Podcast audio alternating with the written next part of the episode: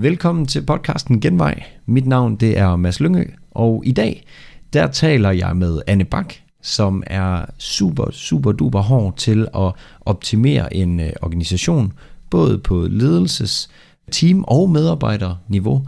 Og vi snakker omkring, hvilke faldgrupper der kan være, og hvad man skal være opmærksom på på de forskellige niveauer, for at kunne få en team eller en organisation, som både er mere harmonisk, har bedre trivsel og leverer langt bedre resultater. Så jeg synes ikke, at vi skal uh, trække den længere ud og bare hoppe ind i episoden med det samme. Så jeg vil bare sige god lytter, og uh, der ligger en masse guf til dig derinde. Hej hej.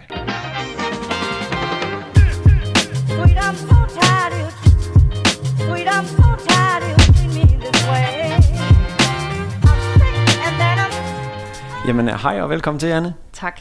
Og fedt, du vil være med i podcasten. Jamen, det er en ære. Det er en ære fra min side af. Nu har jeg Dejligt. øh, hørt mega godt om dig og læst på din hjemmeside, så nu glæder jeg mig virkelig til at, øh, at snakke den næste måske lille times tid her.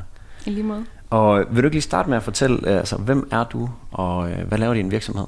Jo. Jamen, jeg hedder Anne Bak. Jeg er 42 år. Jeg er selvstændig erhvervscoach og HR-konsulent. Og øh, det, jeg laver i min virksomhed, det er at hjælpe andre virksomheder med at, at være fokuseret, sikre, at deres medarbejdere er motiverede, at de ved, hvad deres kerneopgave er, at de tager ejerskab, at kommunikationen fungerer, og kulturen er, som de gerne vil have, og at, øh, at det understøtter forretningsstrategien. Så, så det er sådan et mix af at holde workshops og facilitere ledergruppemøder, coache enkeltpersoner og coache teams, rådgive ledere og holde foredrag om persontyper og sidde i advisory boards. Alle sådan nogle ting, der, der handler om kultur og trivsel.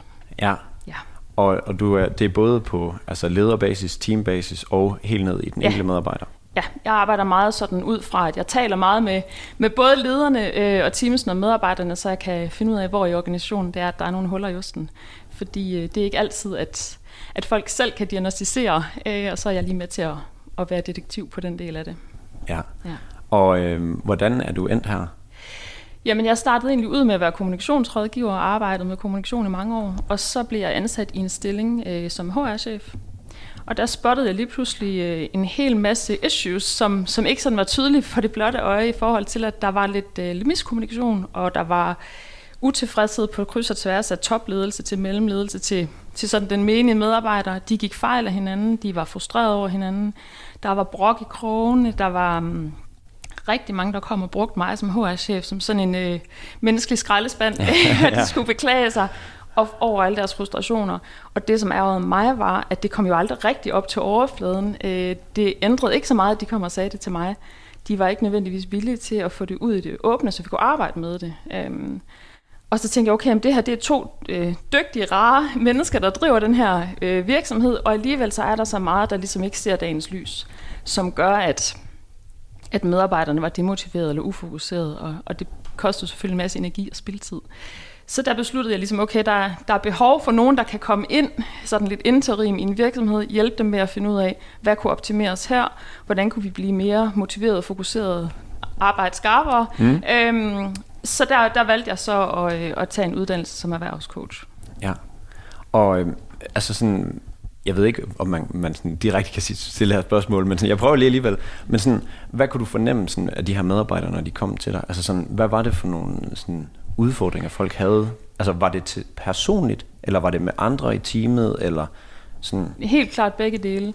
Og det, der er, der er super, super svært, det er, at uanset hvor, hvor behagelig en leder man har, uanset hvor øh, hierarkiløs en organisation man har, og uanset hvor åben dør politik lederen har, så ja. er det bare ikke alt, man har lyst til at fortælle til sin chef. Det er sårbart at sige, jeg keder mig af pommeren til, eller jeg tror faktisk ikke, jeg er den rigtige til den her opgave, eller jeg er jaloux over, at det er altid Jens Peter, der får de fede kunder. Ja. øhm, men det var også folk, der kom og sagde, mit hus er røget på tvang, eller min far ligger for døden. Jeg, jeg kan simpelthen ikke koncentrere mig. Øh, Ja. og, og de havde jo brug for støtte, og det er jo det, jeg så også prædiker for de ledere, jeg arbejder med i dag, øh, at det nytter ikke noget at sige, at vi vil kun løfte dem fagligt eller arbejdsmæssigt. Hvis det er privatlivet, der knirker, så skal vi også hjælpe dem Ja. ja. med at få skabt noget luft der, for vi er hele mennesker, der kan vi jo så sende en tak til Morten Albæk for, at han har fået, fået os de sidste med øh, i den forståelse af, at, at vi er kun et menneske. Så hvis der er et eller andet privat, der tynger så tager vi det jo med på arbejde. Mm. Så det du taler med, med dem, altså dine kunder, som er mm. for eksempel ledere om, mm. det det her med, det, altså det private er mindst lige så vigtigt. Der skal være styr på bagsmækken, også Ja.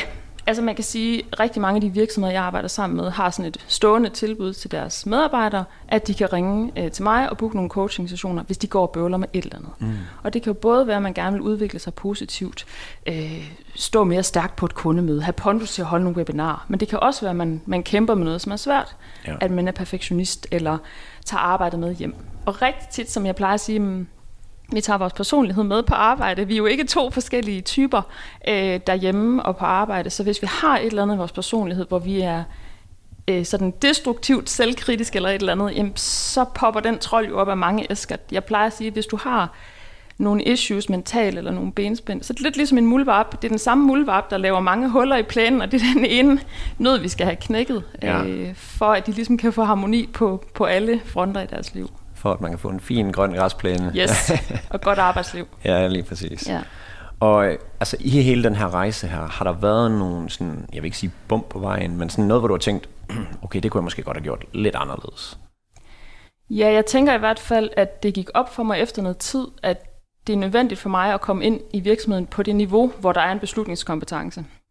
Forstået på den måde, at jeg har talt med rigtig mange HR-chefer, som så et behov mm. øh, for noget hjælp udefra, men hvor øh, deres øh, direktør eller økonomichef, eller hvem det nu var, sagde, det har vi ikke brug for. Coaching, hvad for noget? Det skal vi ikke have noget af her.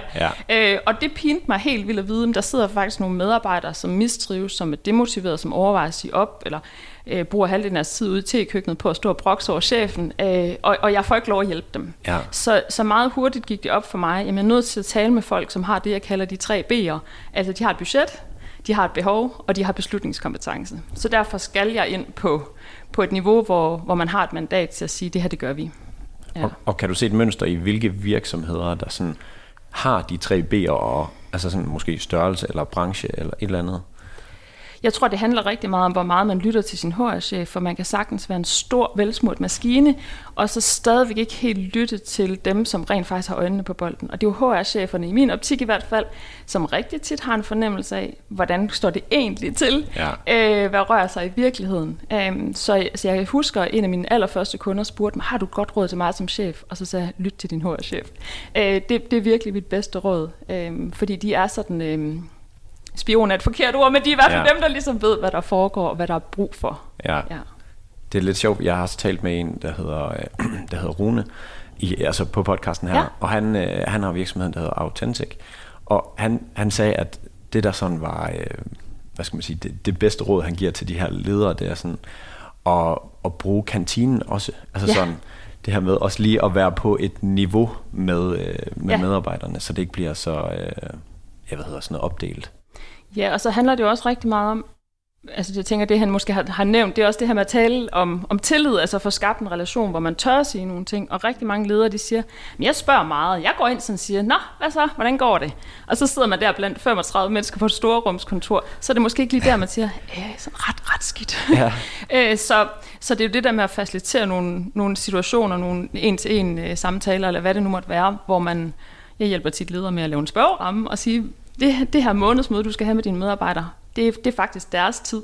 Det er heller ikke en performance-samtale, det handler om, hvordan de har det. Så lad os lige spørge jer i den her retning, og så lytte sådan og sådan. Samtidig sidder jeg med og guider dem og siger, næste gang kan du måske lige gribe den her bold, eller her begyndte de at sidde lidt uroligt på stolen, her var der et eller andet. Ja. Så, så det kan være helt ned i detaljen med, hvordan de ligesom kan, kan blive bedre til at, at signalere, at de faktisk gerne vil have den her sårbarhed og, og hjælpe folk med de ting, der nu rører sig. Ja, men helt basalt, så er det det med at få skabt et, et bånd til sine medarbejdere, ja. Så de også tør læse af hos en. Ja, Ja.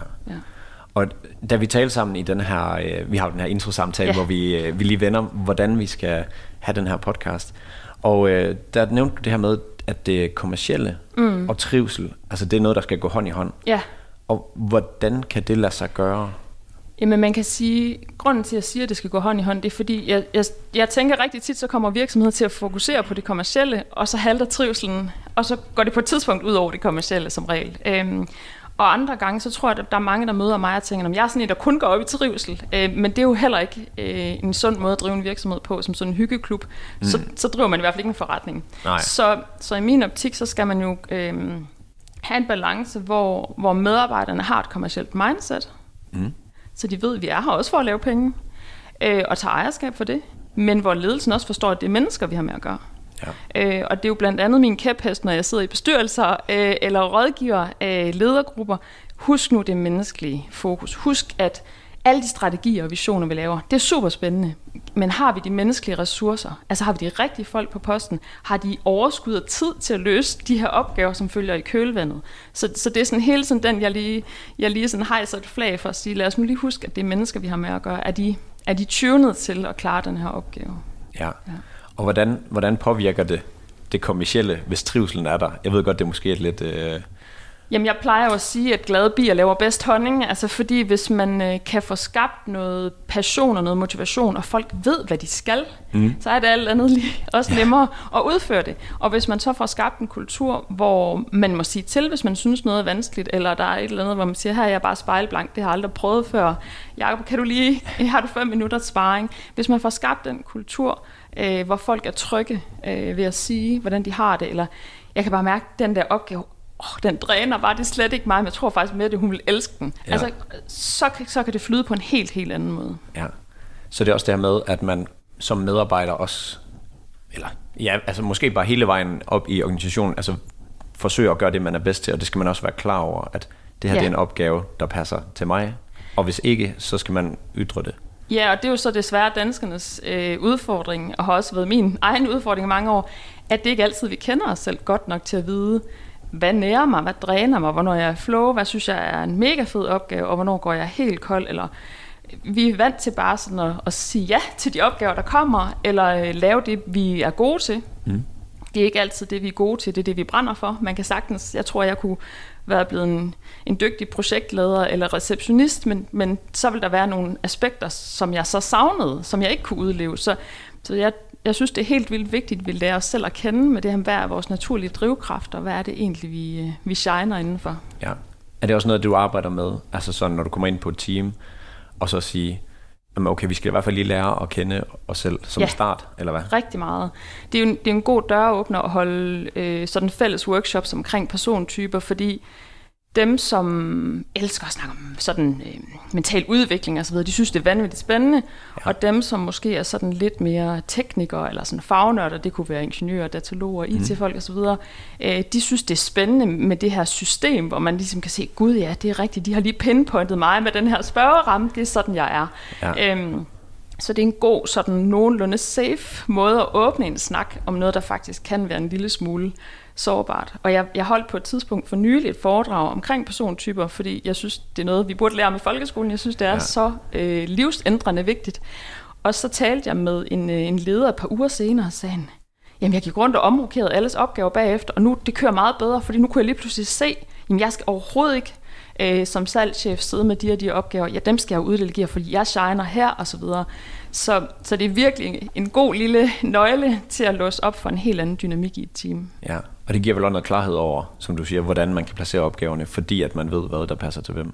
Ja, og så giver det også en mindre frustration, fordi man kan sige, okay, jeg forstår, hvorfor du altid leverer din bilag for sent, eller mm. jeg forstår, øh, hvorfor du får så mange idéer, at jeg er ved at blive helt blå i hovedet. Det er fordi, det er det, der er din styrke, det skal vi finde ud af og, og udnytte, øh, måske også tøjle lidt, men, men det der med at sige, Mm, han ringer i tid og utid. Ja, fordi han er sådan en sprudlende, energisk popcornhjerne. Det er sådan, han er. Hvis, hvis ikke havde ham, så solgte de ikke noget. Eller, så man får, man får en forståelse for hinandens roller, man får en, en respekt for det bidrag, der kommer. Men også et blik for, okay, her skal jeg måske lige skrue lidt op, eller her skal jeg måske lige skrue lidt ned. Og det er jo det, jeg synes, der er så fint ved persontyper, at der er nogen, der siger, ah, så sætter du folk i kasser. Og jeg siger, jeg synes, jeg gør lige det modsatte, for jeg, jeg giver folk et spejl på, det er sådan her, du helt naturligt har, er. Altså det er den her slags adfærd, du sådan har præference for at have, men det kan godt være, at der er nogle situationer, hvor det ikke er konstruktivt, så det kan godt være, at du måske lige skal skrue lidt ned eller op for nogle, for nogle mønstre her. Ja. ja. Og hvilke persontyper eller profiler bruger du? Har du nogle, nu har jeg selv været igennem en disk. Ja.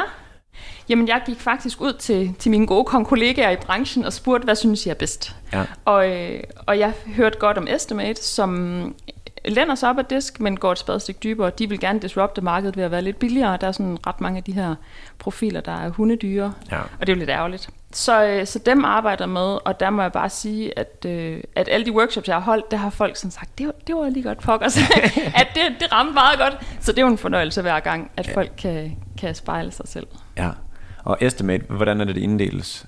Jamen, de arbejder med farver, øh, okay. men går også et spadestik dybere. Det er det, jeg synes, der er så fint, at, at når medarbejderne sidder der, det er helt vildt nemt at forstå og afkode, men maskineriet bagved er komplekst. Mm. Så, så det er meget, meget dybdegående, men det er til at huske bagefter. Ja. Og det er det, jeg synes, der er så fint, at så taler jeg med nogle kunder nogle uger efter og siger, "Nå, nu har vi haft en snak om, at Morten, det er også, og siger, det er også bare, fordi du er så blå. Eller det, det giver dem et sprog at tale ud fra, som er sådan, øh, jeg vil ikke sige upersonligt, men det er i hvert fald ikke helt så sårbart. Man kan grine lidt af, at nu er Jytte gul igen, eller mm. sådan. Og det, det giver bare en, en god snak for dem efterfølgende. Lige når jeg hører det her, så tænker jeg sådan lidt på... Øh, Ja, det, øh, på sådan bilkort agtigt Ja. hvor man sådan som person, du ved sådan, man ved lidt hvorfor, øh, Ja. altså hvorfor det ene sker, hvorfor det andet sker, og hvad Ja. man er god til og dårlig til, og sådan, eller jo, og man ved også, selv. hvorfor at nogle bestemte typer lige trigger en, eller giver en knopper, og man Ja. kan se nogle dynamikker, fordi der er jo nogle bestemte typer, der clasher mere end andre. Mm. Og når man så begynder at forstå, at det er fordi, de vil, lad os sige, der er nogle typer, som er enormt målfokuseret, og øhm, meget sådan har meget drive, og de sidder måske typisk i en lederrolle, eller er CEO, eller salgschef, og, og de vil ud over stepperne. Og der kan der godt være nogen, som er sådan meget varmhjertet og har høj emotionel intelli- intelligens, som tænker, at de her mennesker, de er bare kynikere. Øh, og, og det er jo et meget forsimplet billede, ligesom at de her meget drevne mennesker nogle gange kan tænke, at de her føle-føle mennesker, de bliver lige, det, det, det går lige langsomt nok, ikke? Ja. Øhm, så at bygge bro, det er, en, øh, det er en smuk, smuk oplevelse, må jeg sige, hver eneste gang, når folk får den der gensidige forståelse af, at vi faktisk har brug for hinanden alle sammen. Hvad for en persontype er du? Jamen, jeg er så interessant, at jeg er et, et mix af det hele. Selvfølgelig. og det, det er det, jeg faktisk godt kan lide ved det her værktøj også, det er, du får ikke bare en farve eller et stempel, du får at vide et spektrum. Jamen, du mm. er så rød, så gul, så grøn og så blå.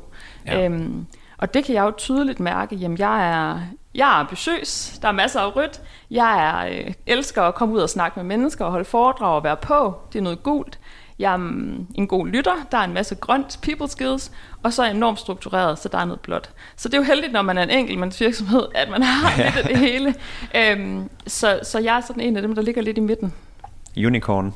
Ej, det tror jeg ikke. Men jeg havde en klient på et tidspunkt, der havde lidt samme personlighed. Hun sagde, jeg har jo ingen personlighed, for jeg er lidt af det hele. Jeg siger, nej, men du bonger bare ikke ekstremt ud på nogle af farverne. Ja.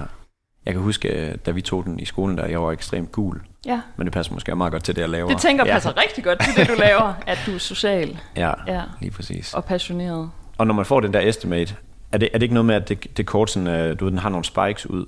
Jo, når man ser jo, jo. jo så er det den. Jeg tror, det er den, vi også har haft. Ja, Ja. Nå, jamen, det er virkelig spændende. Det kunne ja vi også snakke mega meget om. spændende. Det kunne vi sagtens. Øhm, men jeg synes egentlig, at vi skal prøve at gå lidt øh, sådan i dybden med det her i forhold til, øh, sådan, for eksempel hvis du arbejder med en leder, Ja.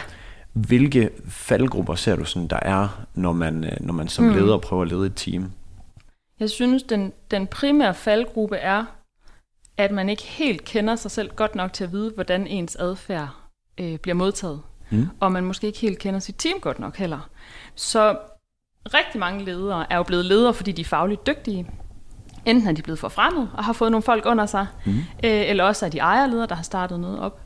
Og, og fælles for dem er, at de er passionerede, de er fagligt dygtige, men det er jo ikke nødvendigvis sådan, at de lige har en høj EQ, som man siger, eller, eller har flere for ledelse, eller nødvendigvis interesse for ledelse. Så, så der kan være nogen, der sådan tager deres personlighed med på arbejde lidt med, med lukkede øjne, og så kommer til at virke på en måde, som ikke er særlig hensigtsmæssig. Altså kommer til at virke... Øhm, lidt intimiderende, eller lidt øh, forjaget, eller du ved, sende nogle signaler om, at øh, nu skal vi også til at løbe lidt stærkere, eller du ved, der, kan, der skal ikke ret meget til, før man som leder kan komme til at sende nogle signaler, som, som skaber efterdønninger på den rigtig uheldige måde. Ja. Øhm, og så er der også det her med, ved du reelt, hvordan dine medarbejdere har det? Jeg oplever så mange ledere, der, der tænker, de, de ved det, fordi de netop har den her åbne dør og går med ned i kantinen og så videre.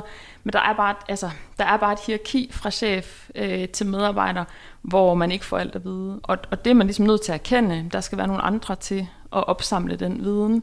Eller i hvert fald lige trykprøve. Der findes jo også de der indjørninge ledere, som, som bare øh, har fingeren på pulsen, og hvor medarbejderne tør sige alt. Ja. Øh, og kæmpe respekt for dem. Men det er, det er virkelig, virkelig, virkelig svært. Øhm, og derfor synes jeg, øh, mit bedste råd til ledere er- er altid altså, at tænke, hvorfor skal jeg kunne alt selv? Hvorfor skal jeg vide alting selv? Ja. Hvorfor må jeg ikke søge sparring? For der er sådan lidt en fortælling om, at som leder, der skal man sidde øverst, og så skal man bare have styr på det. Hvor jeg tænker, "Mm, så skulle I være de eneste mennesker på den her klode, der bare havde styr på det, øh, uden at få noget sparring. Og det er jo bestemt ikke alle ledere, der er ledere uddannet. Det er heller ikke alting inden for ledelse, man bare lige kan tage et kursus i. Øh, nogle ting skal man også have en, en naturlig flair for, øh, at opsnappe og fornemme øh, og kunne spotte.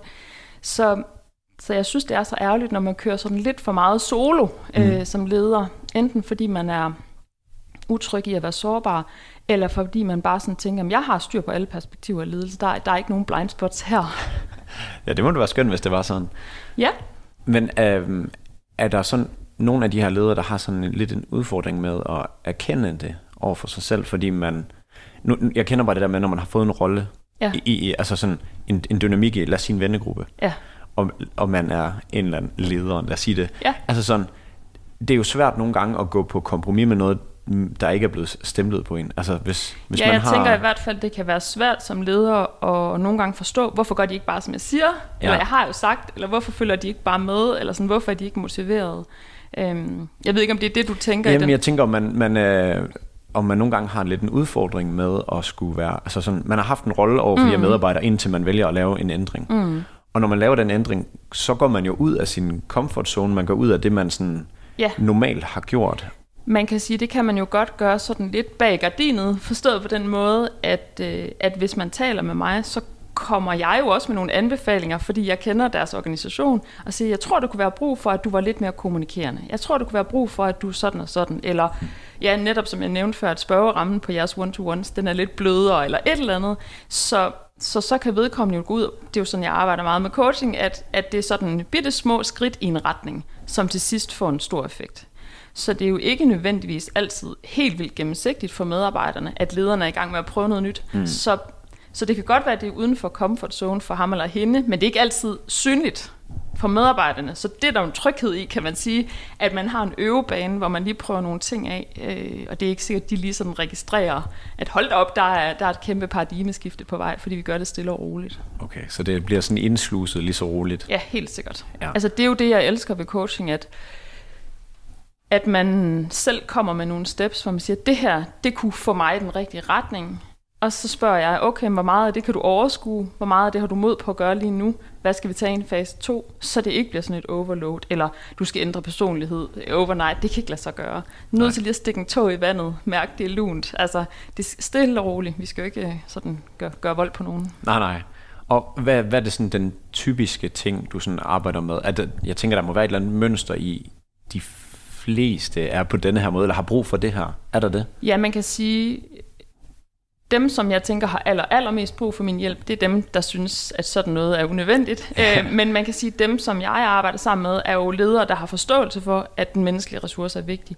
Det er også ledere, som typisk har en selvindsigt i forhold til, det er ikke alt, de kan som ledere. De, som de siger, jeg har ikke nødvendigvis en høj emotionel intelligens, eller jeg har ikke øhm, en coachuddannelse osv., så, så de har en erkendelse af, at der er nogle ting, hvor de skal have hjælp ud fra. Og så er min opgave et mix af at ligesom hjælpe dem på sidelinjen og sige, at der er nogle issues blandt medarbejderne eller i nogle teams, hvor dem kan jeg ligesom håndtere, mm. uden at chefen faktisk behøver at involveres ret dybt. De kan køre videre med at sælge og drifte og produktudvikle, hvad de nu skal. Øh, og andre gange, så er min opgave at få den her leder til at få en større forståelse for sine medarbejdere, og stille og roligt træde mere i karakter som den der trygge leder, hvor, hvor jeg på et eller andet tidspunkt skal, skal måske udfases øh, i virkeligheden, med mindre de stadigvæk har brug for noget sådan decideret coaching. Mm. Så det, det går lidt af nogle spor. Ja.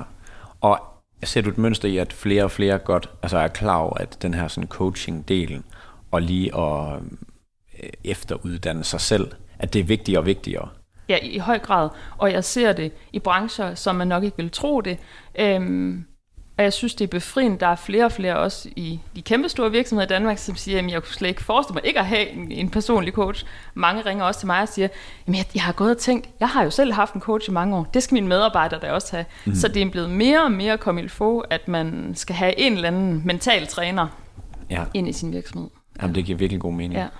Og hvad så, hvis vi kigger på sådan teamniveau, Ja. Som, øh, jeg vil- kan jo ikke kalde det, det er vel steppet under, men jeg synes ikke, det er sådan, jeg er ikke så glad for det der sådan, så hier, hierarkiske, nej. men i forhold til teamet, Er der nogle sådan øh, specifikke faldgrupper, du så oplever, Ja. øh, når du kommer ud?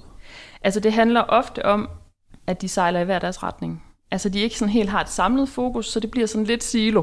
Mm. Øhm, eller også så handler det om, at de har nogle uklare roller. Altså de ikke helt ved, hvilke mandater de har, så de bliver topfrustreret over enten, at de andre ikke løfter den opgave, de troede, de skulle løfte, eller at de er inde og blande sig i hinandens øh, ansvarsområder. Så der, er sådan, der går lidt mudder i, i afklaringen. Øhm, og så synes jeg også øh, rigtig tit, det er et issue, at de mangler tillid til at sige noget, noget svært, eller at de ikke kender hinanden godt nok, øh, jævnfør det, vi talte om før. Mm. Øhm, jeg var blandt andet ude ved et team. Øh, jeg har fået lov, nu har jeg jo en normalt tavshedspligt, men har fået lov at tale om dem her ude hos Novicel her i Aarhus, øh, hvor vi havde en leder, som siger, jeg har et team, de er simpelthen så dygtige, og de er så ambitiøse, og de er så motiverede, men det er et nyt sammensat team, og jeg føler bare, at de sidder i hver deres kajak. Øh, kan vi ikke lige finde en båd og sætte dem sammen? Så der havde jeg øh, det, jeg kalder en team coaching, som er sådan en hel dags coaching sammen med dem, hvor vi sætter fælles mål og finder ud af, hvad er det, hvor er det, I gerne vil hen? Hvad er det, der spænder ben for jer? Hvorfor er det vigtigt for jer? Hvad er det, begynder at, at gøre anderledes fra nu af? Og hvem gør hvad og hvornår? Så vi bliver helt vildt konkrete. Øhm, og det var fedt, jeg skulle lave en artikel til et magasin, der hedder HR-chefen, otte måneder senere. Så ringede jeg og siger, kan I ikke lige lave en opfølging? Jamen, vi kører stadigvæk efter de principper. Så bliver jeg jo glad. Ja, ja. Så, så tit så er det bare de der sådan, du ved, lige hurtigt ind, øh, have syv timer med dem, og så skaber det en stor forandring. Ja. Øhm, så det var det der med at trække i samme retning. Øh, så har jeg haft en virksomhed inden for øh, event og turisme, som havde fem ejerledere, og de havde meget af det her, men det skal være sådan en konsensusledelse. Vi kan ikke træffe en beslutning, når Louise er gået hjem. Og det, det gav kæmpe raballer, for de kunne aldrig træffe en beslutning, så for de Mm. var aldrig sjovt nok samtidig på kontoret.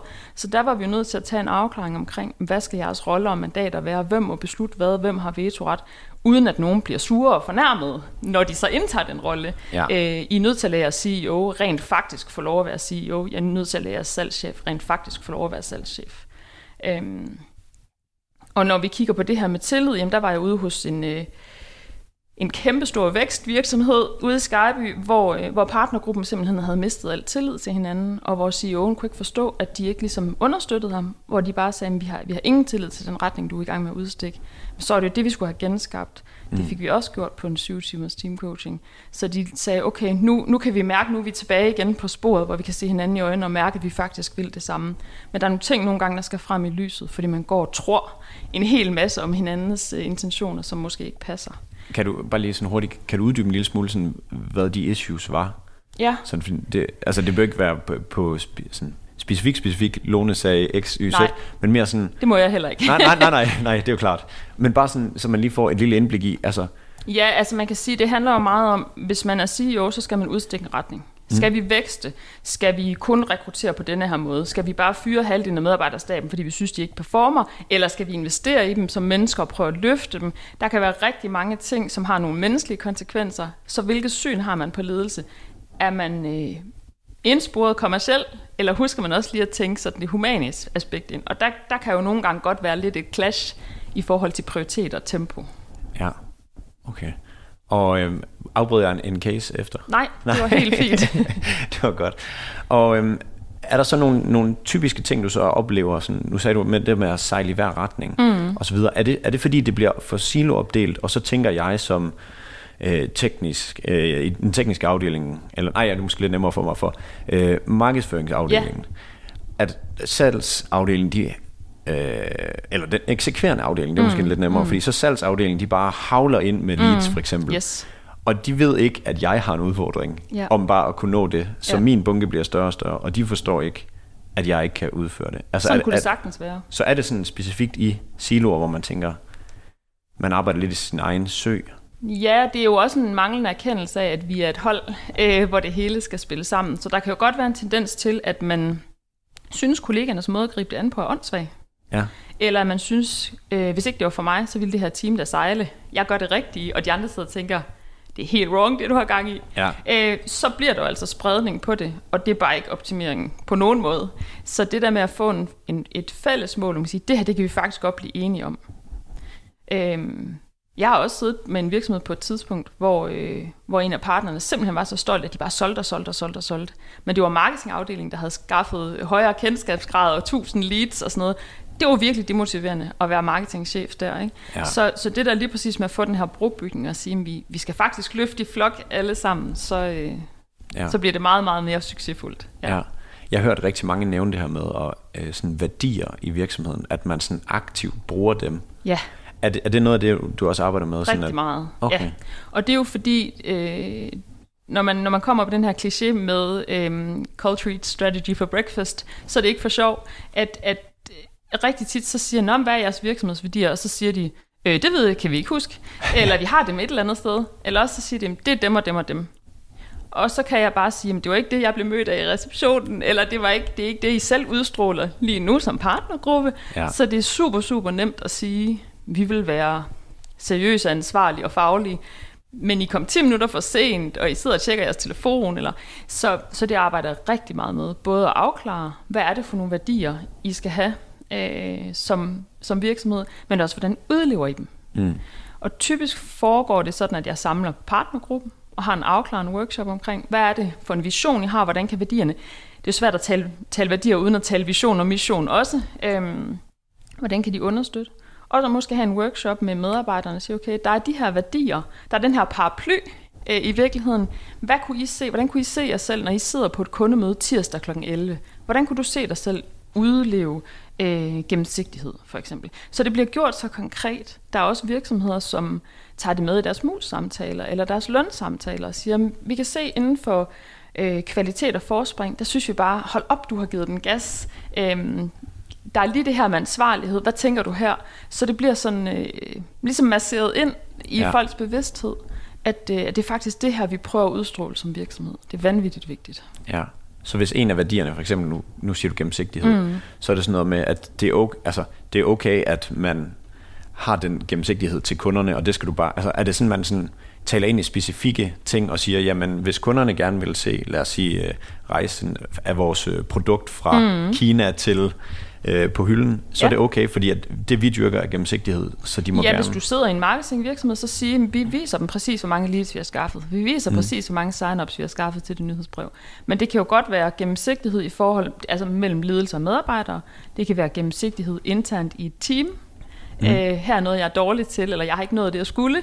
Øh, det kan være gennemsigtighed over for en samarbejdspartner, eller over for en kunde. Så vi er nødt til at gå ned i den der detaljegrad, hvor vi siger, hvad er gennemsigtighed egentlig sådan helt, helt, helt lavpraktisk i den rolle, du sidder i. Ja, så har du, har du forskellige workshops med forskellige, hvad skal man sige, niveauer, og siger, okay, for jer, hvad er gennem, altså sådan, og, og sætter det sådan nærmest pers, personligt op, og det her, det er gennemsigtighed, eller, Det kommer an på virksomhedens størrelse, kan man sige, at der er, der er en eller anden max limit for, hvor, hvor mange mennesker det giver mening at have på en workshop. Ja. Så samtidig så kan det være en faggruppe, hvor man siger, okay, for jer som, som mekaniker, eller for jer som projektleder, hvordan kan I så udvise kvalitet og ansvarlighed? Fordi det er jo selvfølgelig afhængigt af, hvilket fokus man har. Men, men som udgangspunkt, så synes jeg, at det er noget, alle i virksomheden skal igennem, så der skældner jeg ikke sådan mellem høj og lav, hvis man skal sige det sådan. nej, okay, men det, altså, jeg har altså sådan set udefra, så, øh, så har jeg sådan bare lidt en udfordring med at forstå, hvordan at værdierne sådan, du ved, virkelig bliver brugt. Jeg har Ja. det sådan lidt tit, at det er bare noget, der står på en væg. Men det er det også næsten altid. Det er Ja. det, der er så skræmmende, fordi det er så stærkt et ledelsesaktor. Ja, Øhm, og det er jo derfor, vi øh, i de workshops, jeg holder, også spørger medarbejderne, har I nogle idéer til, hvordan vi kan minde jer, jer selv eller minde, minde hinanden om det i hverdagen? Og så er der øh, senest en af mine kunder fik printet nogle kopper med værdierne på, og så går de og griner lidt af det, eller der var nogen, der foreslog, at de skulle skrive en sa- slagsang omkring værdierne og synge til sommerfesten. Øh, og jeg tager imod alle forslag med kysshånd, jeg synes, det er sjovt, fordi så de, tager de jo også noget ejerskab på mm. at sige, okay, skal vi have det med på agendaen på alle vores projektledermøder, eller hvordan er det, vi husker, at... Øh, Nå, jamen, der er noget med nærvær, så skal jeg nok ikke komme halsen af tre minutter for sent med min mobil til et møde. Nej. Øhm, så det, det er i høj grad det der med at få det ud i hverdagen og leve, som er, som er kunsten. ja. Ja. Jamen, det giver virkelig god mening. Og jeg tror også, altså, hvis man så knækker den del, og alle ved, at de sejler i samme retning, kunne jeg godt forestille mig, at det virkelig, øh, det virkelig gjorde en forskel. Mm. Ja. Og hvis vi så prøver at hoppe øh, steppet videre og siger medarbejdere. ja. Hvilke faldgrupper er der som medarbejder, som man sådan skal være opmærksom på? Mm. Altså, det handler rigtig meget om det her med at kende sig selv. Mm. Og, så, øh, og så erkende, at man også kun er et menneske, og det er okay at være fejlbarlig, fordi jeg ser simpelthen så mange gå og kæmpe alt for længe med at de føler sig utilstrækkelige, eller øh, de andre er nok dygtigere end mig, eller de overforbereder sig, bruger en masse tid på at, øh, at prep til en workshop, hvor man tænker, mindre kunne måske også have gjort det. Så det der med at kende sig selv godt nok til at sige, her har jeg brug for noget støtte, eller nu er jeg faktisk enormt demotiveret, og så reagere på det noget hurtigere. Øhm, men, men det er jo det, man rigtig tit lige skal have noget støtte til. Mm. Og det oplever jeg, når folk kommer til mig, til, til en-til-en sessioner, at de enten skal hjælpes til at sige, øh, hvorfor er det, jeg går og har lidt øv på arbejde? Skal jeg sige op, siger de så. Folk Ja. kommer altid med sådan en sort-hvid, should I stay or should I go? Hvor jeg siger, men kære ven, der er et helt spektrum. Måske skal du bare have nogle andre opgaver, eller over en anden afdeling, eller lige tweak din rolle en lille smule. Øhm, så, så den der hjælp til at kondensere, hvor er det, hvorfor går jeg rundt med en sten i skoen? Den skal lige have rystet ud. Hvad er det, jeg skal bruge for at trives? Og så mod til også at kommunikere om det.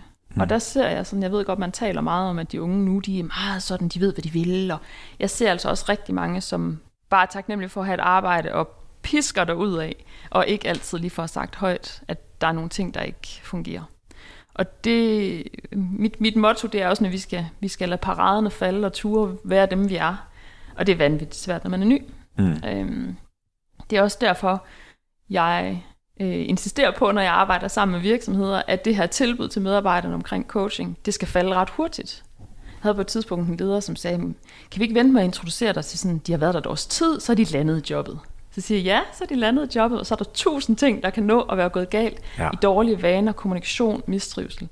Så, øh, så dem, jeg arbejder sammen med, der har jeg simpelthen lige sådan en, en halv times meet and greet med nye medarbejdere, øh, og siger, hej, jeg hedder Anne, og coaching er sådan og sådan, og er der et eller andet her, hvor du tænker, okay, jeg har faktisk altid døjet med perfektionisme eller præstationsangst, eller jeg bliver usikker, når jeg skal tale foran en større forsamling, et eller andet. Mm. Og, og så er der en del, der siger, ja, det kunne jeg virkelig godt bruge noget støtte til, og andre siger, nej, lige nu der er der ikke noget, men øh, fedt, jeg har dit visitkort. Ja. Kommer det oftest igennem samtalen, det her med, at man så finder ud af, øh, det her, det er min sten i skoen, eller er det sådan noget lidt, lidt sådan frem og tilbage, sådan, eller det jeg tænker på er, om, om der er mange, der så ret hurtigt bliver afklaret med det, eller har de sådan brug for over længere tid, og sådan føle, okay, det skete i den her situation, så det kan være det her.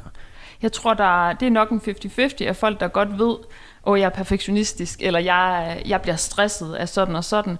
Og andre, de kommer og siger, jeg har det mega dårligt, jeg ved ikke hvorfor. Ja.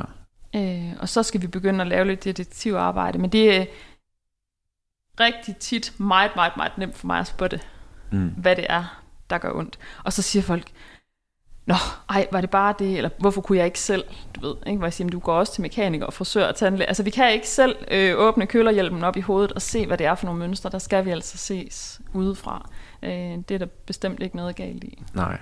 Og er der sådan nogle, speci- jeg vil ikke sige nogle specifikke, specifikke spørgsmål, men er der sådan noget, hvor du sådan tænker, okay, det her, det prøver jeg lige sådan at takle først, eller øh, gå på først, fordi det oftest er det her.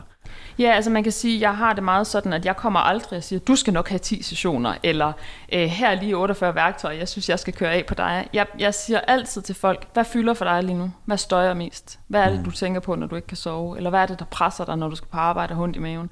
Øh, så jeg starter altid der, hvor de synes, det fylder. Ja. Eller hvor det kunne gøre en størst forskel for dem. Og så øh, rigtig tit, så er det to-tre sessioner, og så er de videre. Og andre gange, så er der nogen, der siger, det kan for eksempel være en, der er blevet forfremmet til at være mellemleder, hvor lederen har sagt, han, hun skal have lov at have noget støtte over lang tid. Jamen, så kan jeg sige, mm, jeg tror, det kunne være gavnligt, at det, vi tog en værdiafklaring. Så du ved dine værdier som leder, fordi så skal du ikke flakke rundt hele tiden. Så har du pejlemærke og sige, jeg har besluttet, jeg vil agere sådan her. Og så er det nemt at træffe beslutninger, for jeg har jo sagt, at samhørighed er en værdi for mig, eller gennemsigtighed er en værdi for mig. Mm. Øhm, så det er, der er aldrig to forløb, der er ens. Nej. Men der er en masse mønstre, som går igen. Ja, ja det kan jeg godt forestille mig. Og øhm, hvad hedder det, i forhold til alt det her, vi har snakket om, hvis det nu bare var én ting, som lytterne skulle tage med. Ja, ja den er svær. Nu presser du mig. Ja, men den er hård. Men altså, hvad, hvad håber du på, at, at lytterne har fået med i forhold til det, vi har snakket om? Mm. så håber jeg, at man vil investere op for muligheden for at blive set lidt udefra og få noget sparring på sig selv og sin rolle og sin adfærd og sin trivsel, fordi der er øh, ingen, heller ikke psykologer eller erhvervscoaches eller folk, der arbejder med mental træning, som altid kan se sig selv udefra. Så det her med at sige, det kan være vanvittigt berigende, jeg kan rykke mig og flytte mig og få det meget, meget, meget bedre og få meget bedre flow i mit arbejdsliv, hvis jeg lige får noget sparring øh, med nogen, der ser mig lidt udefra. Og det, det handler selvfølgelig om, at man skal være modig nok til at invitere nogen indenfor, men, øh, men gaven i det er jo kæmpestor. Føler du, at man også skal gøre det, hvis man har en HR-chef, der sidder med det? Eller er det... Altså man kan sige, det kommer jo rigtig meget ind på, hvilken rolle den HR-chef har. Jeg, min erfaring er, jo større virksomhed, desto mere distanceret er HR-chefen, så bliver de mere og mere sådan administrative. Og øh, der kan jo være en, en fordel i, at det er nogen, der kender en godt. Man kan jo også bruge en, øh, en nabo eller sin fætter eller en fra VL-gruppen til at spare med. Det, der bare samtidig sker, det er, at folk har en forudindtaget holdning om en. Øh, du er da ikke typen som sådan og sådan, mm. eller du gør det i forvejen så godt, eller HR-chefen måske har en interesse i, at du bliver i den rolle, du har, selvom du ikke er særlig glad for den. Ja. Så hvis man vil have objektiviteten, så skal man lige være ops på, hvem man rådfører sig med, om, om de nu reelt er, er sådan øh, uvildige i, øh, i den sparring, de giver dig. Ja. Så øh, ærlig feedback af nogen Ja. vil være guld værd. Nogen, som du kan sige, de har gået vejen før mig, eller de, de kender den her branche, eller den her verden, eller den her rolle, øh, så de rent faktisk har noget at have deres råd i. Mm. Ja. Og som kan stille nogle spørgsmål, som andre mennesker ikke stiller dem. Ja. Fordi det er jo der, vi vokser. Det er, når vi reflekterer. Mm. Så man skal turde komme lidt på dybt vand. Ja, det behøver ikke være grænseoverskridende. Det, det tror jeg, at nogen har tænkt. Det er der også nogle af mine klienter, især, især øh, toplederne, som har tænkt. Øh, og så når de sidder her, så tænker de, "Ja, det var jo egentlig ikke overhovedet så farligt, men måske faktisk en lille smule spændende. Ja. Ja. Ja, det giver virkelig god mening. Mm. Og Anne, hvis man gerne vil øh, følge med i, sådan, hvad du går og laver, og måske bare i det hele taget interessere sig for det her emne, ja. hvor skal man, øh, hvor skal man kigge hen? Jamen altså, man kan jo finde mig på LinkedIn, jeg hedder Anne Randbo Bak, derinde, øh, eller på min hjemmeside annebak.dk, og det staves med CK, det er der mange, der lige går fejl af. Ja. Ja. Jeg vil i hvert fald anbefale lige at, at tage et kig derinde, fordi der er, der er mange spændende ting. Tak. Jamen, jeg, øh, jeg er jo ikke gammel kommunikationsrotte for ingenting, så Nej. Jeg har skrevet en hel masse, fordi jeg synes, det er spændende. Ja, lige præcis. Ja. Ja. Jamen, jeg vil bare sige øh, mega mange tak for at være med i podcasten og gøre os klogere. Det er jeg glad for. tak. Det var en fornøjelse. Og det var alt for podcasten i dag. Jeg håber, at det har været rigtig interessant. Og så vil jeg bare lige bede dig om, inden vi lukker helt af her, at øh, hvis du kunne tænke dig at connecte med mig på LinkedIn, og øh, ja, så må du rigtig gerne gøre det. Så skal du bare søge på navnet Mads Lyngø, og så skulle jeg gerne dukke op derinde. Og hvis øh, du har lyst, så må du meget gerne fortælle mig, at du har fulgt med på podcasten, og det er derigennem. Så øh, ja, jeg håber, du har lyst til at connecte. Vi ses. God dag til dig.